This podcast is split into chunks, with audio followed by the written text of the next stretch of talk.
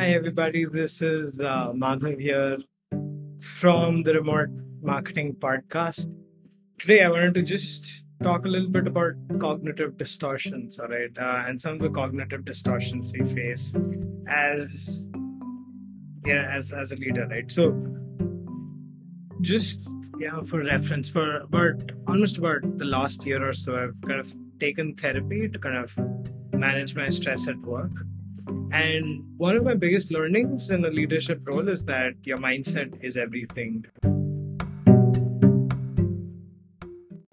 To be a great leader, you need the right kind of mindset. And just to be clear, I'm not going to tell you today on how to kind of think like a leader. I think plenty of people have already written about that. You can research. What I'm going to talk about instead is about reframing your current thoughts and improving your mindset as a leader. And this is kind of based on my own experience for like the last couple of years. I've been in leadership positions. My role is particularly high stakes. You know, marketing is high stakes. Marketing is directly responsible for new business due to kind of like a product-led business model. And so if I don't bring in new business, I'm not worth keeping, right? Um, so of course, you know, it's it's very... There are some roles where you can, you know, survive with like more leadership, management work and everything. But like my work is very specific on outputs. Uh, if I don't have great outputs, there's, there's no point, right? And so every leader has, but I guess like every leader has different challenges, but like the magnitude of the responsibility is always high. And every leader is an ambitious person and a perfectionist. That, you know, that's why we're in that position, right? So the... You know, I got introduced to uh, C B T, which is Cognitive Behavioral Therapy. What, what it basically does, it's kind of like a framework where it has identified some common cognitive distortions um, that, you know, once you're aware about, right, um, or, you know, once you observe or once you become aware of the fact that you have that cognitive distortion, it's just so powerful because then you start reframing your current thoughts. You know, you start kind of thinking of it in a different way. So I'm going to talk about three very important um, cognitive distortions that I face. Um, let's kind of take the first one, which is black or white thinking. So we're accustomed to believing that everything in life or work is either black or white. And while the fact is ninety-nine percent of people live in that gray area in between. Um, and let's see that in a couple of examples, right? Like um, a simple example is I'm either a head of marketing or I am not. The head of marketing being black, I'm not being white. Um, but, you know, there might be a lot of people live in that area where, you know, they're progressing towards their role, you know, as a head of marketing. So they're a senior marketing manager, but they're not as junior to be kind of like the marketing intern, right? They're, they're in that gray area. That a lot of people are there, right?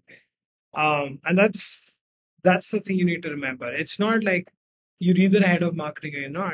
You might be in the process of becoming a head of marketing. Uh, another very, very common uh, black or white thinking distortion is, are we success? Are we a successful startup or are we not, right? Now, the question is like, what's the universal definition of success really? None. eighty percent startups live in the gray area where they're making some money and building a good business. And a lot of them are happy about that.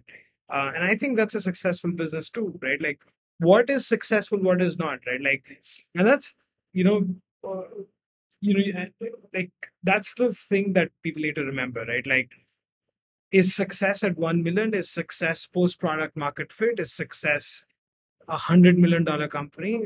I don't know, right? But I think to say that either I'm successful or I'm not successful is, is a clear example of that. Most of the people are kind of in between that. I, I'd put myself in between that, you know. I'm not, not successful, but I'm not even successful. There's just so many things I'm not done right, but there are so many things I've done right. right? And, that, and that's the gray area that you need to remember. I guess the third thing is, um, am I a good manager or, or bad, right? And, that, and that, this is a common one that I see, you know, that I'm either a good manager or I'm a totally shit manager, right? Which is so true, you know. Uh, sorry, which is not true at all. I mean, um, ninety-nine percent of the people, again, kind of live in that, in the middle, in the in the gray area where there there's a lot to improve as a manager, but they're good in some things and they're bad in some things, right? So that doesn't mean they're a bad manager, or that doesn't mean they're a good manager. They're in the process to be a good manager, you know, and, that, and that's where a lot of people. And so if you kind of rewire thinking like that, that, that makes sense. I'll give you two more examples to kind of cap this off, um, which I see very um, commonly, you know, in, in, in my field. My C E O thinks I'm shit or really good at what I do, right? And that's the, that's the thing. I, I'll give you a very, you know, secret reality about this. Most executives, most leadership executives, most executives lie in the middle of that. They're either in the middle of I'm shit or I'm really, really good, right? Most of these people would be in that where they're like, they're good at some things. There's a lot of improvement that needs to be made in some things. And there are some things they're really bad at that they really need to improve on, right? And that's the, that that's with everybody, right? You're never amazing. You're never shit. You're in, in between, just so it helps out. And then I guess the, the last example that I have is I either suck at working out or I'm great at working out, right? And the gray area here might be that I might be working out one to two days a week, but I'd want to work out four to five times a week. Does that mean I either suck or I'm great? Not at all. That's the, I think that's the thing that we need to remember, that I think majority of the companies, majority of the executives, majority of the humans live in that gray area. I, I'd even say that everybody lives in a gray area. There is no true black or white. And that's important to remember when you're in a leadership position, because you don't label yourself as a failure or success. You're in the gray area, the messy middle, which is where most people live, which unfortunately isn't talked about much, you know. People either say, oh, I'm this successful entrepreneur, oh, or here's things, you know, where, you know, I'm a failed entrepreneur, right? Um, but I think there there is success in like, oh, well, I'm a mediocre entrepreneur where I've had some success, but it's not been great. And that's perfectly okay. And that should be celebrated. It should be, and you should be happy to be in the gray area as well, right? And I think that would be my kind of parting thought, right? Like, think about the areas in your life where you're kind of labeling things or black or white, and just see, you know, is that is that really true, or do you fit in the gray area? And if that's something that you resonate with me, definitely um, message me, or yeah, just, just tag me on Twitter at TheMadBhandari. Anyway, I'll get to the second distortion, which is again very powerful that I that I learned was comparison, right? Um, Have you ever compared yourself with others? Of course you have. Um, you know, you know, you've you've compared yourself with somebody, maybe based on their looks, maybe how successful they're in their career, or how good they're academically, or um, you know, I don't know, how good they're at their skill. All of, there are lots of examples which I'm going to talk about. But the main problem here is that, again, it's kind of related to black or white, but it's like, when you're comparing with people, you, you in your head, you're, it's like either I'm a winner to that person or I'm a loser, right? And that is just so wrong on so many different levels.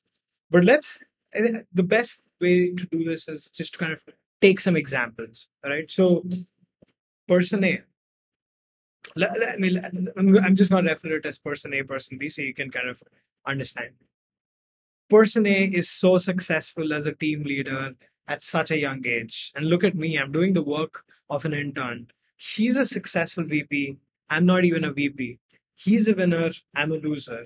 I'm not interested in this rat race to be a team leader anymore. And, and that's where the issue is, right? When you start comparing yourself and when you don't win, which I'm, I really want to kind of avoid using, but I'm just going to say it so I can explain the point, that when you You know, when, when you're comparing yourself and you and you say that, you know, you're a, you're a win, you know, you're a, you're a loser. The problem is that you end up losing your uh, interest in that, right? And and that and that that can be huge, right? Because that's not that's not right, right? Like, why are you comparing yourself to the other person, right? Because in general, my learning has been that the major issue with comparison is that when you compare yourself to others, you never have full information of the circumstances of the other person, right? Um, perhaps this person worked, you know, one hundred hours days for many, many years, sacrificing weekends, you know, going to therapy to get to that V P position, right? And that's the thing you need to remember. You can, you, you don't have full information of the circumstances of the other person. What you do have is full, full information of the circumstances of yourself. That's the only thing that you have, right? So that's why the only helpful comparison is when you compare yourself to your previous self. That's the only helpful comparison. That's the only comparison where you have full information of what got you to where you are, right? You have absolute, you, you're the expert in your experience, right? You have full information, what led you there, what challenges you felt. And when you compare yourself to your previous self, you're now trying to one-up yourself. That's a good, that's a healthy comparison. And that's the comparison that you should be doing. That's, that's where comparison becomes self-improvement, right? But when you compare yourself to others, um, it can be very, very poisonous, right? Um, I'll give you three more examples, just kind of think about from all walks of life, and then and and let you marinate on that a little bit, right? The second example is, oh, you know, person A plays such amazing drums and he learned it in five years. I've been practicing playing the drums for ten years. I'm not half as good as him. He won, I lost. Why care about playing drums again, right? Again, this is a very simple example when you're comparing yourself to other person's skill set, right? And you lost your interest in playing drums. And the, the thing is that maybe that person A comes from a family of musicians and has been learning percussion instruments from age five. Like, who knows? That's the thing. You don't have information about this person. How can you compare yourself to them? You know, they may come from an entirely different background, an entirely different skill set, and you're just looking at like the superficial aspects. A third example. Person A has such an ideal partner. Why can't, and while I can't even find a partner, you know, uh, he, he's got his life sorted while I'm in a mess. He's a winner, I'm a loser. Why care about finding a partner? Right? Again, a lot of the issues in here, maybe the person's husband, um, you know, or maybe the person's wife might look perfect on paper, but, you know, her personality might be completely different from what you want out of your partner, right?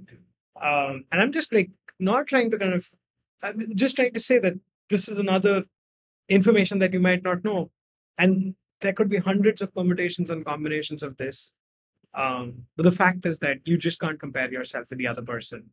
And I guess the fourth example is that, oh, person A makes so much more money than me while I'm hardly able to handle my own expenses. He's so successful in his career while I flopped.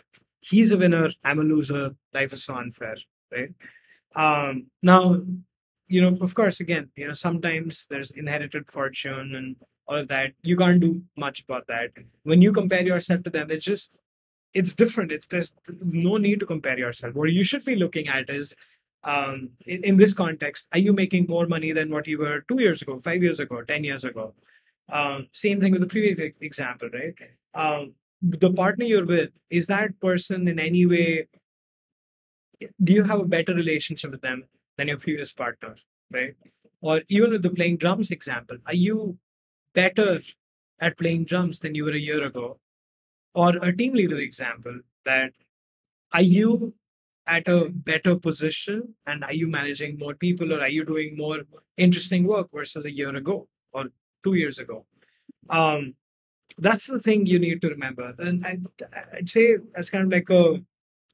Um, As kind of like a parting thought for you, right? The next time you catch yourself comparing yourself with others, remind yourself that the only helpful comparison for self-improvement is you versus what you were. And, and I can tell you that I've made this mistake so many times all my life. And it was a transformational mindset improvement for me. Um, because, like, for example, now I don't have to worry too much about why the other V P of marketing is so successful, right? Instead, I'm I just try to unpack the other person's success factors and apply them to my own journey. And the only helpful outcome in that is how I perform versus my previous performance, right? Um, I'll just leave you at that as you kind of think about it. Now, I guess the third cognitive distortion, which is like super powerful for me, was worst case scenario versus best case scenario thinking, right? Now, I'll admit to a horrible secret about myself. Um, I prepare myself for the worst case scenario in everything, you know? Um, what, you know, like, it can be like, oh, well, I'm going to get my passport renewed. Well, someone on the way might just pickpocket my, you know, whatever, my passport. What will I do then? And I prepare for that, you know? Or, oh, I'm traveling and, you know, if I fall sick, you know, I need like the best healthcare insurance. Um, I'll, I'll do that, right? Now, the thing is that while preparing yourself for the worst case scenario can be helpful sometimes, you know, it can help you prepare a little better. Problem is that when you keep thinking about the worst case scenario, about everything, it affects your mental health. Because, you know, then the world comes across as a dark and depressing place instead of a world full of possibilities and miracles. Um, and I can give you some examples of worst case thinking, worst case scenario thinking. Um, if I don't do this project well, I'll get fired, right? And if you keep thinking like that, you'll always kind of keep thinking that, oh, you know, you know, I'm, I'm going to get fired. I'm going to get fired. The stress is going to keep coming up. You won't be able to perform well. You'll keep getting stressed out about that. For something that, yeah, I mean, like, why you prepare? Like, what if this project does go well, which is going to go well nine out of ten times. And if it goes well, things are going to be okay. And people are going to, you know, um, give praises to you, right? Or, you know, for example, you know, if I keep my bag in my hotel room when I'm out, my money in the bag will get stolen, right? You know, it's it's helpful sometimes to obviously, you know, prepare yourself and put it, you know, put your, I don't know, money, like take your money with you or put the bag in a locker or something like that. But, you know, what if everything's okay? You know, what if no one's going to enter your hotel room? You can just go out and just be free when you're traveling, right? Um, the, the third thing is, you know, if I don't hire this person correctly, I will be um, replaced, you know? And yeah, I mean, like, again, th- these are things where it's like, what if you do hire this person correctly, you know? You're going to get all of the amazing, um, you know, rewards of, of being in your job, right? Now, pause for a second, okay? Think about all of these worst case scenario thinking that you've done, right? Let go of all the negativity, all the negativity for a few seconds while, while I ask you this question. Um, it's a very famous question. It's called the miracle question. What if everything you wanted went as planned? What if you got what you wanted? What would that look like? How would you feel, right? And while you're kind of thinking about that, right, you, you can even pause the episode for a bit and like write this down, right? Just imagine, the like just, just observe yourself as a third person and understand how you feel like. You know, what emotions are you going through? Do you feel lighter? Do you feel better? Right? And the, the funny thing is that this question that I've asked, right, there's a fifty percent chance, you know, often in case in certain things, there's a ninety percent chance of this is what's going to happen. And the ten percent isn't going to happen, right? Now, imagine all of these emotions and all of these, these possibilities and all of this good vibes are going away when you're preparing yourself for the worst case scenario, right? And that's the thing that I want you to remember, right? That sometimes it's helpful, and you know which are the scenarios where it's helpful, but like in most cases, just try to kind of think about this miracle question and like try to think towards the best case scenario. And, and this can be helpful towards eventually building out your affirmations as well, right? Let's say, for example, you know, if I don't do this project well, I'll get fired, right? Um, you know, so let's say you have a project review meeting with your manager, and um, and for whatever reason, you you're really really stressed out because you don't know if you've done a good job or a bad job, right? Um, and you're and you're just fearing getting fired or getting all of this negative feedback.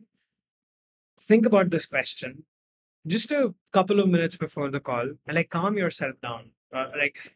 And through that, build your affirmations. Uh, affirmations are something that can be hugely helpful when you're doing your important meetings and kind of keeping your mindset really, really solid. Um, these are kind of like the reason why I'm sharing these three distortions and these three things uh, was just that when I kind of reframed my thoughts on all these things, um, it just made it a lot easier to kind of keep my mind right in my positions, in my work, in my personal life, and continue to perform, you know, how, you know, through whatever is my best measure, right? And not be feared about, you know, something happening or, you know, uh, comparing myself to some other person and feeling like absolutely crap or, you know, just labeling myself, right? Um, And I'd, I'd advise you to do that. There, there are a couple more distortions, and there might be distortions that are not even documented that you might find about yourself. Um, as a starting point, there are a couple of things you can do for yourself to find these distortions. You can either think about these three things and just introspect and, and like find your own uh, perspective on it. The second thing is there's there's a very good book Uh, called Feeling Good by David Burns. I've mentioned this in a previous podcast episode about remote work loneliness, which you can check out. But, you know, he has, David Burns has talked about, um, you know, these cognitive distortions at, at a, in a lot of depth and a very, very helpful way. So I'd recommend you check it out. Um, and I guess, you know, if you're in a leadership position, if you don't have a lot of time, um, the best way to do this, first of all, is take out the time. But um, the second thing is to get a therapist. And I can I can tell you this so much that, you know, getting a therapist is like, the R O I is just crazy high, right? I have like, you know, a session with my therapist once a month, you know, for many, many months, right? And I've been, I've been having that for a while. It's, it's almost like a regular um, checkup, just to kind of discuss these things, you know, like these distortions that pop up in my head and how I can reframe that, because then it really allows me to kind of work at my uh, at my level-headed best, right? Uh, so I'll, I'll leave you with that. I hope you enjoyed this uh, this podcast episode. I hope this was helpful. Uh, and if you've got any thoughts on this, uh, just tweet to me at TheMadBhandari. So T H E M A D B H A N D A R I. Um, or you can also email me at madhav at remote marketing dot org. Um, but yeah, have a wonderful day. Um, and I hope, you know, you hope you have a level-headed week as well. Take care.